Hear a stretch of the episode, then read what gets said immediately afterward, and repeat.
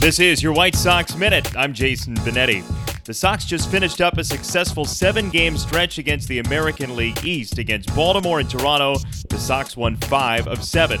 Next up, a three game series at Minnesota starting on Tuesday. After that, the Sox begin their longest homestand of the season at 10 games. Sox will face Oakland for three, Yankees for four, and the Rangers for three, leading to the first few days of July. Tickets for the homestand at whitesox.com. The homestand includes Saturday, which is Mark Buehrle Day at the ballpark, and the Sox say you should be in your seat by 12:15 so you can see the entire ceremony for number 56, which nobody will wear again for the White Sox.